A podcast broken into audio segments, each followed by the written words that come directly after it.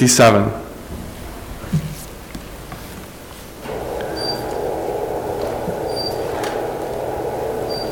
It's good to have the Newmans with us this evening. Uh, just one other note, deacons, if I could meet with you really quickly after the service, just up in the um, that room right there. If I could meet you up there uh, after the service, that would be great. Let's open with a word of prayer. Heavenly Father, this evening we do rejoice that your mercies are new every morning, that your mercies will never cease, and they will never fail. We rejoice that our God is a merciful God, because we are a people in desperate need of mercy. And Heavenly Father, even as we look at this psalm this evening, we pray that you would be lifted up. That as we see the mercy of God, as we see the hope that David has even in circumstances uh, that are out of his control, may we be encouraged. May we be reminded that we who are in Christ have that same hope and that your mercies are new every morning. And may you be honored in all that is said and done this evening. We pray this in the name of Jesus Christ. Amen. Psalm 57.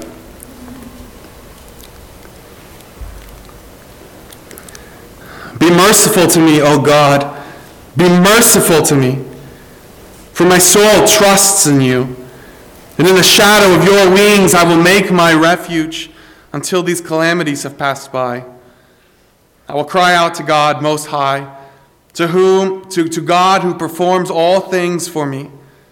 He shall send from heaven and save me. He reproaches the one who would swallow me up. Selah. God shall send forth his mercy and his truth. My soul is among lions. I lie among the sons of men who are set on fire, whose teeth are spears and arrows, and their tongues a sharp sword. Be exalted, O God, above the heavens. Let your glory be above all the earth. They prepared a net for my steps. My soul is bowed down. They have dug a pit before me. Into the midst of it, they themselves have fallen. Selah. My heart is steadfast, O God. My heart is steadfast. I will sing and give praise. Awake, my glory. Awake, lute and harp. I will awaken the dawn. I will praise you, O Lord, among the peoples. I will sing to you among the nations. For your mercy reaches unto the heavens, and your truth unto the clouds. Be exalted, O God, above the heavens. Let your glory be above all the earth. Even as we read that psalm, Psalm 57, you may sense the feeling in that psalm. It is, it is hopeful. It is not one of these psalms in which David is down in the dumps. It's very similar to what we saw last week. It's very similar in nature to Psalm 56. Even though David finds himself in the midst of trouble, in fact, it tells us at the beginning of Psalm 57, it's to the chief musician set to do not destroy, a miktam of David, when he fled from Saul into the cave. We know these stories well when David is on the run, when he's in the cave. And yet, even in the midst of that, in the back of that dark cave, with Saul and the armies of Israel giving chase to him, even there, he writes this hope filled psalm. There's a chorus. It's repeated twice throughout this psalm. It's found first in verse 5 Be exalted, O God, above the heavens. Let your glory be above all the earth. It's repeated then in verse 11. And you can kind of split the psalm into the two stanzas, uh, verses 1 to 4, and then verses 6 to 10, uh, based on those two choruses. And the first thing you see in these first several verses of Psalm 57, verses 1 uh, really through 4, is you see David's prayer of hope. As you read, which is an interesting place to start, because as you read the introduction to this psalm, when David fled from Saul into the cave, You almost start into verse 1 expecting it to be one of those Psalms where David starts with, My heart is, is troubled, O God. All these things are going on. I am lost. I am confused. And you get a completely different feel. In fact, it starts out with a cry for mercy Be merciful to me, O God. Be merciful. The repetition there emphasizes the, the immediate need for this mercy. It's the cry of the righteous in need. Be merciful. Show me mercy. The righteous don't make demands of God, we make requests. Give me mercy. I need mercy. Notice also what he goes on to say I, Be merciful to me, O God. Be merciful to me because you've made a promise to me that I will be king because I have killed this many men, or I've done this to Goliath, or, or because of all the good things that I have done, be merciful to me, O God. Is that what he says? No, be merciful to me, O God. Be merciful to me, for my soul trusts in you.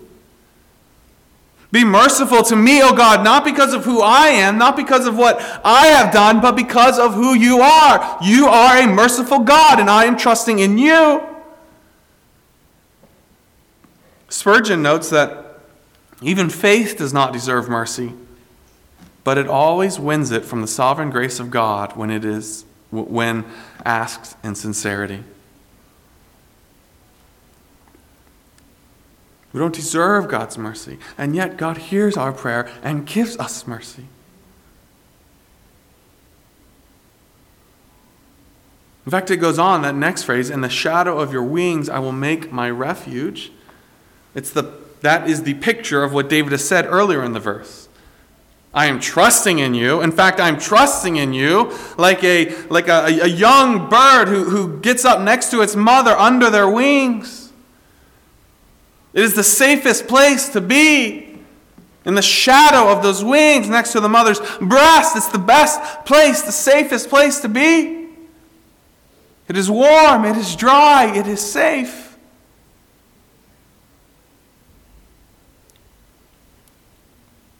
David's cry of mercy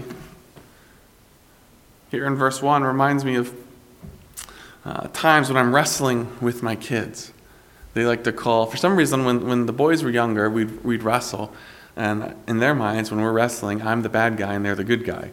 And so they always say, Dad, can we play bad guy? That's what they call it. They call wrestling bad guy. So they say, Dad, can we play bad guy? And they love to wrestle. And yet, every time as we go to wrestle, they know that I'm stronger than them. They know that they don't stand a chance. And there's times when we're wrestling when I might show them I am stronger than you. I might hold them down so that they cannot get up. I might tickle them. But even in that, they know that I will not go too far. I will always heed their cry for mercy because they know that I love them. They know that I am stronger than them. They know that, I am, that they are at my mercy, and yet they know that I will give them mercy because of who I am. I am their dad. I love them. I care for them. That's what we see here with David. David is not saying, God, I deserve your mercy. He's saying, God, I know who you are. You are a merciful God. Show me that mercy. I know that you care for me. I know that you love me. I know that you will not push me too far. In fact, even in his cry here in verse 1, there's almost a recognition of God's sovereignty. Be merciful to me. There's a recognition that, God, you're in control. This situation that I find myself in is not something that's outside of your control. And that's why I come to you. Show me mercy, God. You're in control. You can stop this. You can fix this. You can take care of this. You know where I am. You know what's going on. Show me mercy, God. Because I am trusting in you. In the shadow of your wings, I will make my refuge until these calamities have passed by. Because the mercies of God never end. And the calamities will pass by but God will remain. That's David's hope. that God will hear him, that God will show him mercy, and that God is greater than this evil that is against him. This evil will pass away. It will move on. It will pass by. But you will remain forever. And so I will hide in the shadow of your wings. My soul will trust in you. Verse 2 goes on I will cry out to God Most High, the God who performs all things for me. He's the God that I am dependent on. And just as He performs all things for me, just as I'm dependent on Him when, when things are going good, so I'm dependent on Him when things are going bad. He shall send from heaven and save me. God will hear my cry, and if He has to, He will send salvation from heaven itself. He will save me, He will not abandon me. He reproaches the one who would swallow me up. It's almost as if that is just a comfort to David. He just takes a break there. Just pause and think about that. God would open heaven itself to save me. He would not let me be overcome. He would reproach the one who would swallow me up. God shall send forth his mercy and his truth. David has cried for mercy, and now he rehearses the truth that God will send forth his mercy. God will send his mercy to save, and he will send his truth to triumph. He will send it forth. She comes to verse 4, really verses 4 to 6, uh, even going over the chorus here. You have David now bringing forth the setting of, of what's going on. My soul is among lions. I lie among, among the sons of men who are set on fire, whose teeth are spears and arrows, and their tongue a sharp sword. The picture here is something that is fierce of ter- my, my enemies are fierce they are terrifying they are ravenous they are consuming my soul is among lions. Immediately, uh, uh, if you're like me, your mind probably goes to Daniel the lion's den. Sitting there surrounded by these ravenous beasts, knowing at any moment they could pounce. There was a time when I was in uh, high school. I think it was my senior year in high school, either that or my junior year at Bob Jones, or my freshman year at Bob Jones. And uh, my friends and I went camping in this this really neat waterfall that's not about an hour, hour and a half outside of Greenville. And so we went up there and we went we went camping there this night. We decided we were going to camp there. We'd gone up there all the time to go swimming, and there's this little rock you could slide into a pool, and, and we'd gone up there all the time. To, this time we decided we're going to spend the night, we're going to camp. So we packed our stuff, we drove up there, and, and we got settled in, and then it came time to go to bed. It was like, you know, late at night, it's dark, and we're unpacking, and I realize I don't have my sleeping bag. Apparently, what had happened is sometime between the car and our campsite, my sleeping bag had fallen off my pack or whatever, and it was just, it wasn't there. And uh, it was about somewhere between a mile or two out to the car. And so it's the middle of the night, and so my friend's like, well, I'll go with you. We'll hike back out in the dark with these flashlights and follow the trail, and we'll try to find these the, your sleeping bag. And so we get out and we get all the way out to the car, and there it is, literally right next to the car. It must have just fallen off at the very beginning. And so we're walking back through the woods, pitch black, in the middle of the night, in the middle of the woods, no one around for forever. And then we hear a rustling in the woods. And it's not the rustling of a squirrel, this is a big rustling. And this is the area where, I mean, there are bears in, this, in these woods. And so we start getting scared. And, and, and it, we probably shouldn't have done this, but we just took off running. that was probably not the best thing to do at all. And we just ran back to our campsite. We got comfortable around the fire, and then we were fine. We ended up seeing anything. But that line, my soul is among lions, it kind of reminds me of that feeling as I'm walking through the woods at night and I hear something and it's big and it sees me and it knows where I am and it's, in my mind at least, ravenous and hungry and it wants me. I can't see it, but it sees me. It's ready to pounce at any moment. That, that's how I felt in that moment. I was terrified. That's kind of the description here of David. My soul is among lions. I'm hiding in this cave, and they're out there. They're ready to pounce. They're ready to get me. They're described as they, they are set on fire. The idea is they are ravenous, they are consuming. Their teeth are spears and arrows, their tongue a sharp sword. They are fierce, they are terrifying. Even though David expresses hope in verses 1 to 4, here in verse 4, he's reminding us, but I'm in a serious situation. I trust you, God. I need mercy. But just as a reminder, this is what I'm facing. This is real. And then verse 5, he breaks out in the chorus Be exalted, O God. My soul is among lions, I lie among the sons of men who are set on fire, whose teeth are spears and arrows, and their tongue a sharp sword. But, but this is my cry in the midst of all of this Be exalted, O God, above the heavens. Be lifted up, let your glory be above all the earth.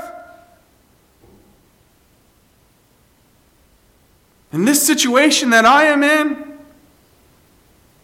as I cry out for mercy, be exalted, O God. I find it interesting that David's really the, the theme of this psalm, if you look at the chorus, David starts with a cry for mercy in verse 1, but the theme is be glorified, God.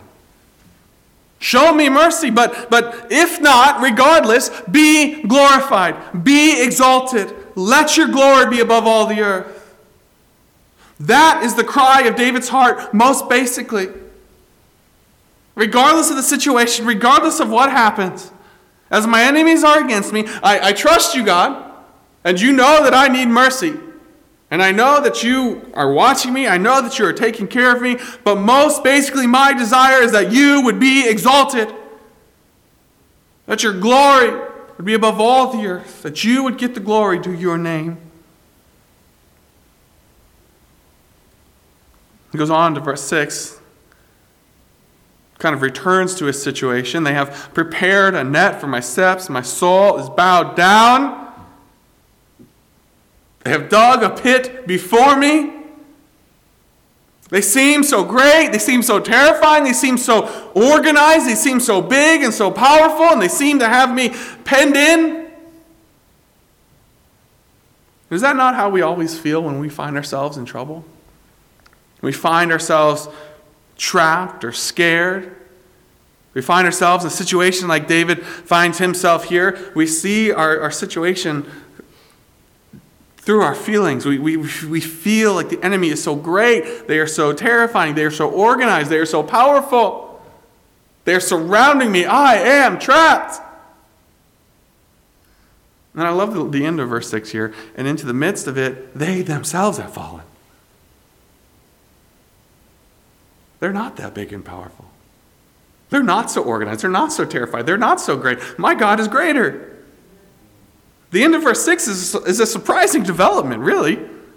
David's here expounding that they are terrifying, they are scary, they are ravenous. They've prepared a net for my steps, my soul is bowed down, they've dug a pit, they are prepared, they are ready.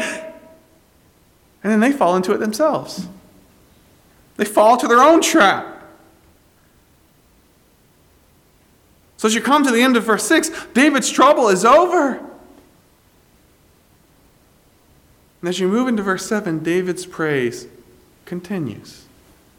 And that's a key word. Note that. David's praise continues. David's praise does not start in verse 7. David does not start praising God once his situation is taken care of, once his enemies are gone. That's not when he starts praising God.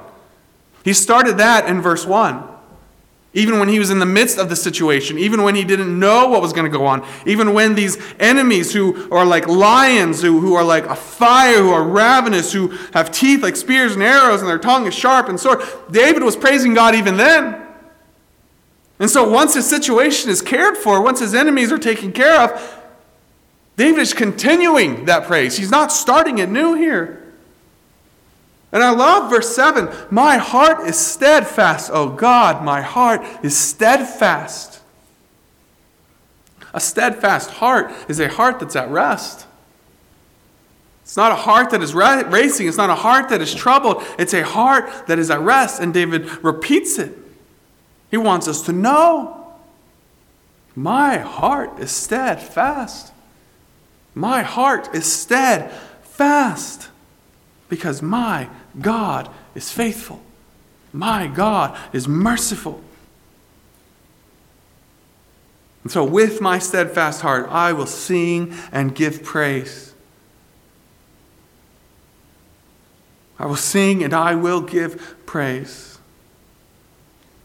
God has sent forth his mercy and his truth, as David prayed in verse 3. Now, David sends forth his praise. Awake, my glory, my inmost part, my soul. Awake. Wake up and praise your God who has done this great work. Awake, lute and harp. Join me in praising my God. I will awaken the dawn. I love that line. I will awaken the dawn. It's not David's troubled heart that keeps sleep from him. It's not David's troubled heart that keeps him from going to sleep or that keeps him from waking, from, from getting sleep in the morning. It is David's joyful praise that keeps him up all night. I will awaken the dawn, not because I am troubled, not because I am tossing and turning all night long as I run these scenarios through my mind, as I worry, as I'm afraid, as I'm scared. That is not what has kept me up. What has kept me up is the mercy of my God, the greatness of my God, the glory of my God, the faithfulness of my God.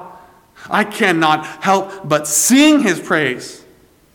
I cannot help but awaken the dawn because of what God has done for me. So I will praise you, O Lord, among the peoples. I will sing to you among the nations. I cannot help but to speak of my merciful God who has done this for me. I cannot help but to tell. It just it bursts forth.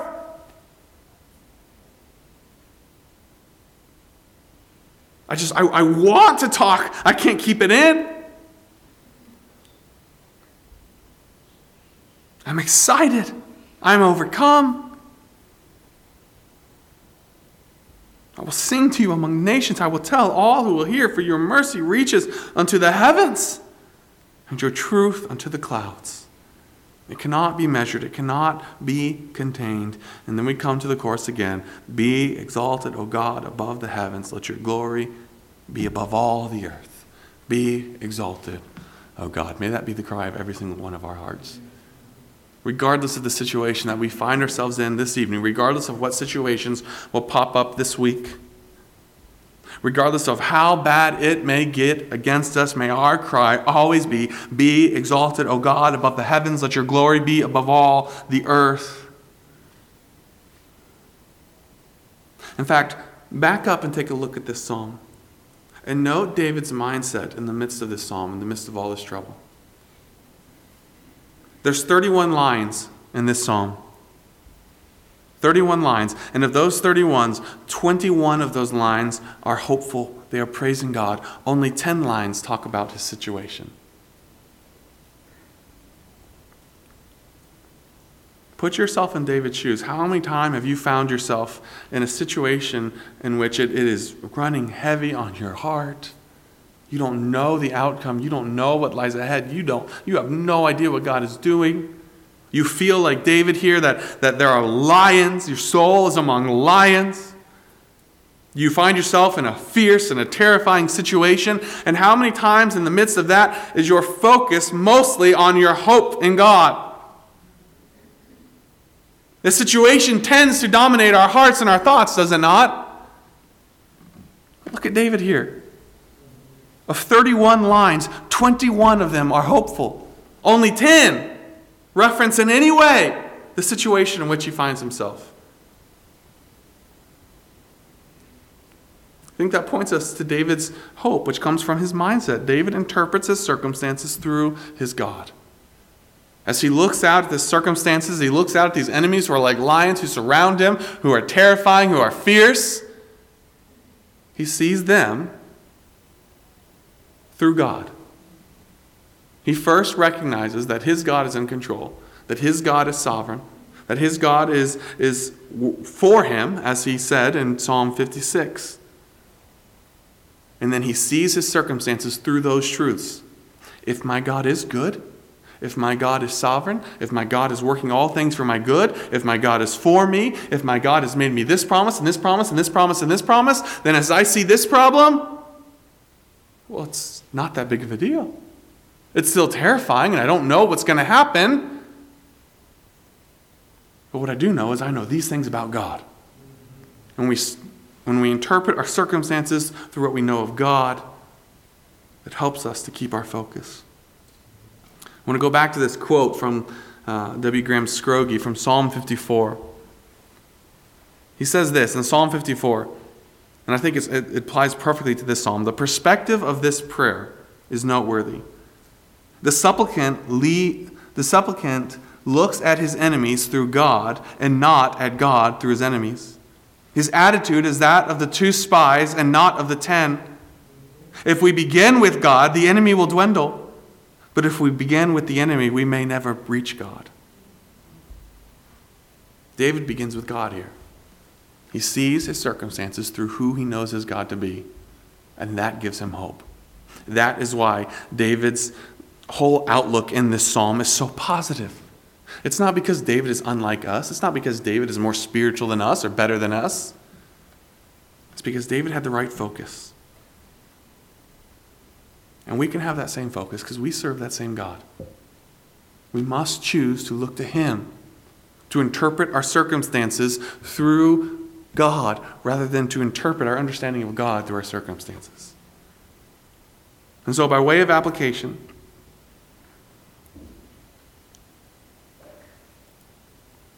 As we go to prayer here in a second, as we bring our requests, even as we bring these requests, start with God.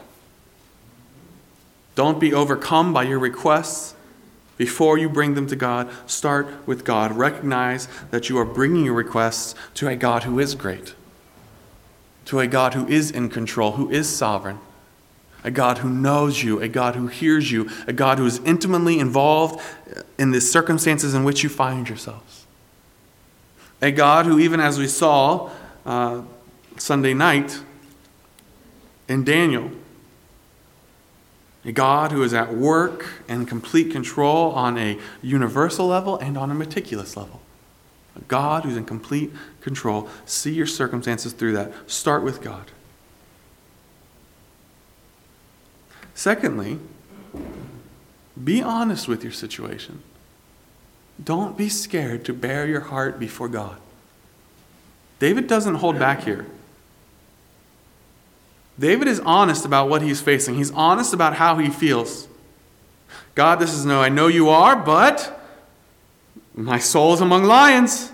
I lie among the sons of men who are set on fire, whose teeth are spears and arrows, their tongues are sharp sword. David's not holding back. He's honest with God. This is what I'm facing. This is what I'm fearing.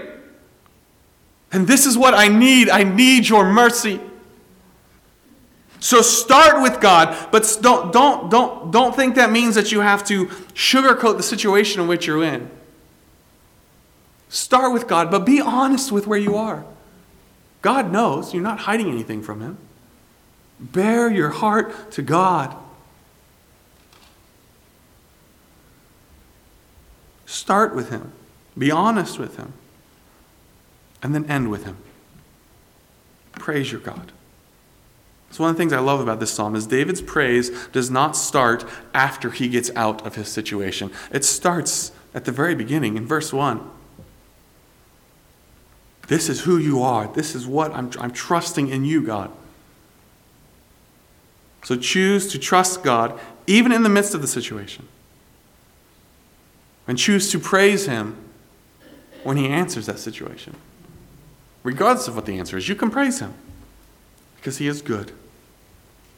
So, even as we bring our requests, even as we come to this point in the service, when we do uh, turn our hearts to prayer, remember who your God is. Start there. Then be honest. Bare your heart before Him. But then don't forget to praise Him. Don't forget to praise Him.